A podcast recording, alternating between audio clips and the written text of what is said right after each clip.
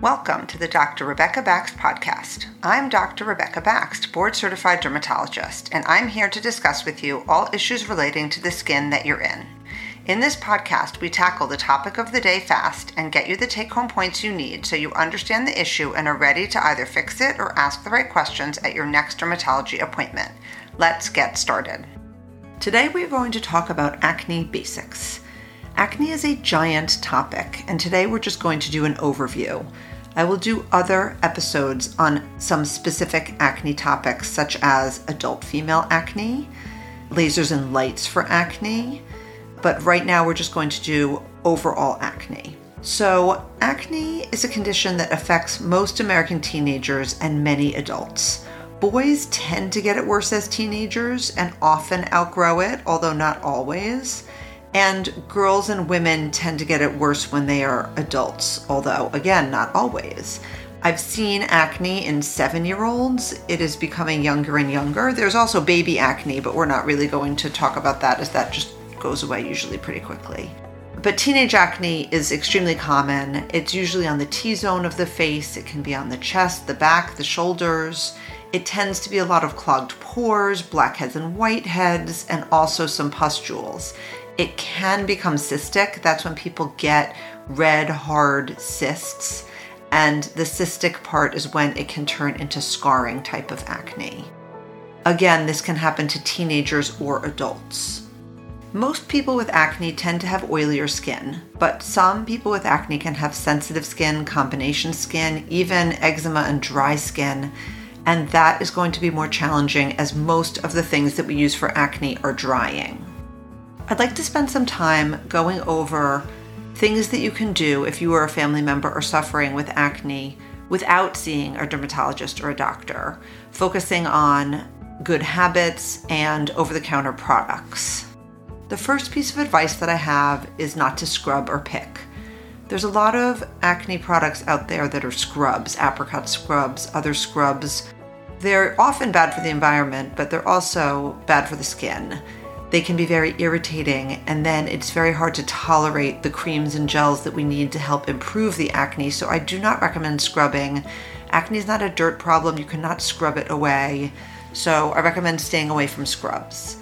In addition, picking is bad. We know this to be a fact. If you pick at your skin, you're just going to be digging at a bump, and it may immediately remove that bump and somehow give you some satisfaction, but it's just going to create a hole, and then your body has to heal that hole, and that creates a scab, which potentially can cause scarring because we've disrupted the surface of the skin, and can also just take a really long time to heal, leaving a purple or red or brown mark. So, picking is just not a good idea at all. So, now that we've established that scrubbing and picking are bad for acne, what is good to help treat acne on the face or the chest or the back or the shoulders that is available over the counter. The first chemical that is a great one to look for and use in the acne section of the drugstore is benzoyl peroxide. And maybe it's written on the front, but you also may need to look at the back of the bottle and look for something that has a benzoyl peroxide wash. It comes in 2, 5, 10%. 10 is the max, 10 is the strongest. The higher the percentage, the more drying it will be. Um, in addition, benzoyl peroxide can bleach things, not the skin or the hair, but it will bleach fabric. So if you don't get it all off when you've used it, um, it can bleach your towel your shirt, your pillowcase. So I recommend using a benzoyl peroxide wash with your fingertips in the shower or the sink. There are people who are allergic to benzoyl peroxide, up to 5 to 10% of the population. So, if you're using benzoyl peroxide and you're getting very red or irritated, that is somewhat common and obviously it needs to be stopped. But for those patients who are not allergic to benzoyl peroxide, it's an absolutely fantastic chemical for reducing acne because it kills bacteria and it also unclogs the pores. Benzoyl peroxide also comes in a gel, and that is something that you can use overnight. Again, reminder it can bleach your pillowcase or your nightshirt. Um, but that again works the same way, kills bacteria, unclogs pores. So if you're not allergic to benzoyl peroxide, it's a great option and it's available over the counter. Another great chemical is salicylic acid, available over the counter, usually in half a percent, 1%, 2%. The maximum over the counter is typically a 2%, and it also comes as a wash or also often as a spot treatment. And it works incredibly well. It doesn't bleach anything. It can sometimes be a little bit drying or irritating, uh, but most people can tolerate it. So, especially if you can't tolerate benzoyl peroxide, salicylic acid is a good other option. Um, Neutrogena makes a good one. It's their good old fashioned orange salicylic acid cleanser, but there are other brands as well. And spot treatment will work as well. Sometimes there's salicylic acid lotions, um, but a good combination would be a benzoyl peroxide wash once a day, a salicylic acid wash once a day, a benzoyl peroxide gel in the evening, and you could use a salicylic acid as an additional spot treatment if needed. Another great option is over the counter Differin or retinol. Those are retinoids. They are low level retinoids. For stronger retinoids, you do need a prescription, but we do have over the counter retinoids. Retinoids help the skin cells turn over more rapidly, so they help the pores unclog, and that's how it reduces the acne. So they do make you a little bit sensitive to the sun and facial waxing, and they can be a little bit irritating, but the over the counter versions are usually pretty well tolerated and they're available really everywhere. And I do recommend usually doing those in the evening, although Differin could be used in the morning, retinol should be used in the evening and you would want to start it slowly. So I usually recommend twice a week, Monday, Thursday, increasing as tolerated to Monday, Wednesday, Friday, then potentially attempting to do it every single day. But retinoids can make you purge, so they can bring out a lot of the clogged pores from underneath and actually make you worse before they make you better. So I usually recommend to try to start very slowly to prevent that from happening. If you go very slowly, it shouldn't really make you purge. Another option is really just to use the other chemicals first, get better first, and then add a retinoid. But reminder be careful with the sun and facial waxing. You would definitely not want to be using retinoids if you're going to be in the sun a lot. And also, the week before you wax any part of the skin that you're using that on. Some people wax their eyebrows. You could use threading or plucking instead if you don't want to have to worry about it, or just be careful where you're putting the cream the week before you're going for a waxing. One of my favorite chemicals for treating acne is azelaic acid. It is usually available as a prescription. There are some over the counter versions, they're a little bit harder to find, but that's a very nice chemical because it does not make you sensitive to the sun or waxing. It does help kill bacteria and unclog the pores. So if you can find some azelaic acid, um, that can also be helpful. So you could use one thing in the morning, one thing at night. A lot of people will use benzoyl peroxide at night because they don't want to get it on their clothing. And you could use Differin in the morning um, or alternate between Differin and azelaic acid. Really, those are the best chemicals that are available over the counter for acne.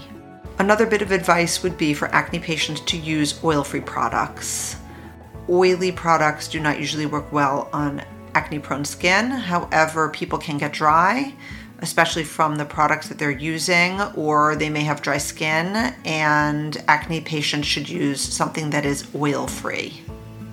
So, I just want to touch on what we do when a patient comes into the office with acne because there are so many other options rather than just what's over the counter. So, if you or a family member or a friend is suffering with acne, which is um, likely because it's just such a common condition, um, you know, get to see a dermatologist. A good board certified dermatologist is really an expert in this area and should be able to help you if the over the counter things are not working well for you or a family member. So when people come to see me, we talk about other options so, prescription creams, there's many different varieties. I will often put people on oral antibiotic pills. They work to kill bacteria. They also work as anti inflammatories. Those are very good in the short run. They're not great for a long run solution, but they're very helpful for a lot of people, such as doxycycline or minocycline or others if needed.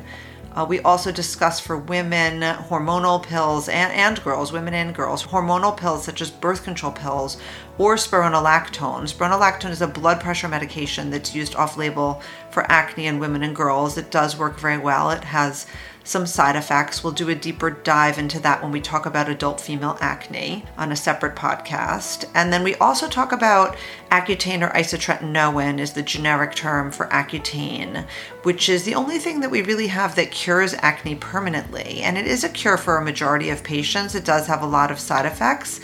I think I will also need to be going into that in a different podcast, but just an overview. When I see people in my office for a consultation, usually they have failed over the counter things, and we are talking about prescriptions creams, pills, Accutane, hormonal medications, and those are all great options. However, there are people who can't tolerate a lot of those treatments for various reasons, or they don't want to take those treatments for various reasons. Um, they don't want the chemicals, they can't tolerate the side effects, whatever it may be.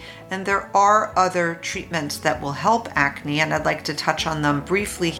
There are lots of lasers and lights that work for acne. Um, I have the Smooth Beam laser, which is a very old laser that's FDA approved for acne. It works incredibly well.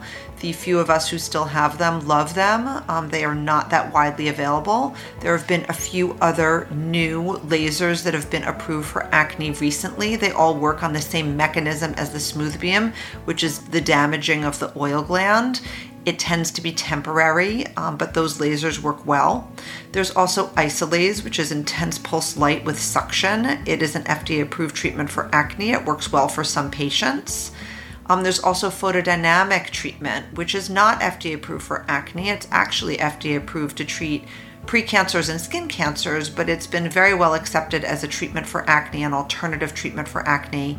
It works very well, particularly for people who have red, angry acne and cannot tolerate the other more traditional treatments. Um, there's also Sebacia, which is sort of a very small niche market for mild to moderate acne.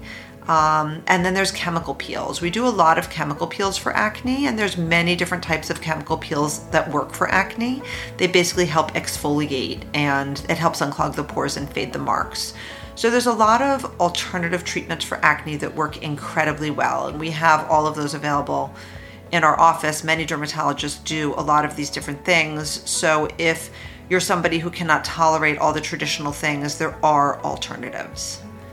So, in summary, acne is a very large topic, and this is just an overview of acne basics.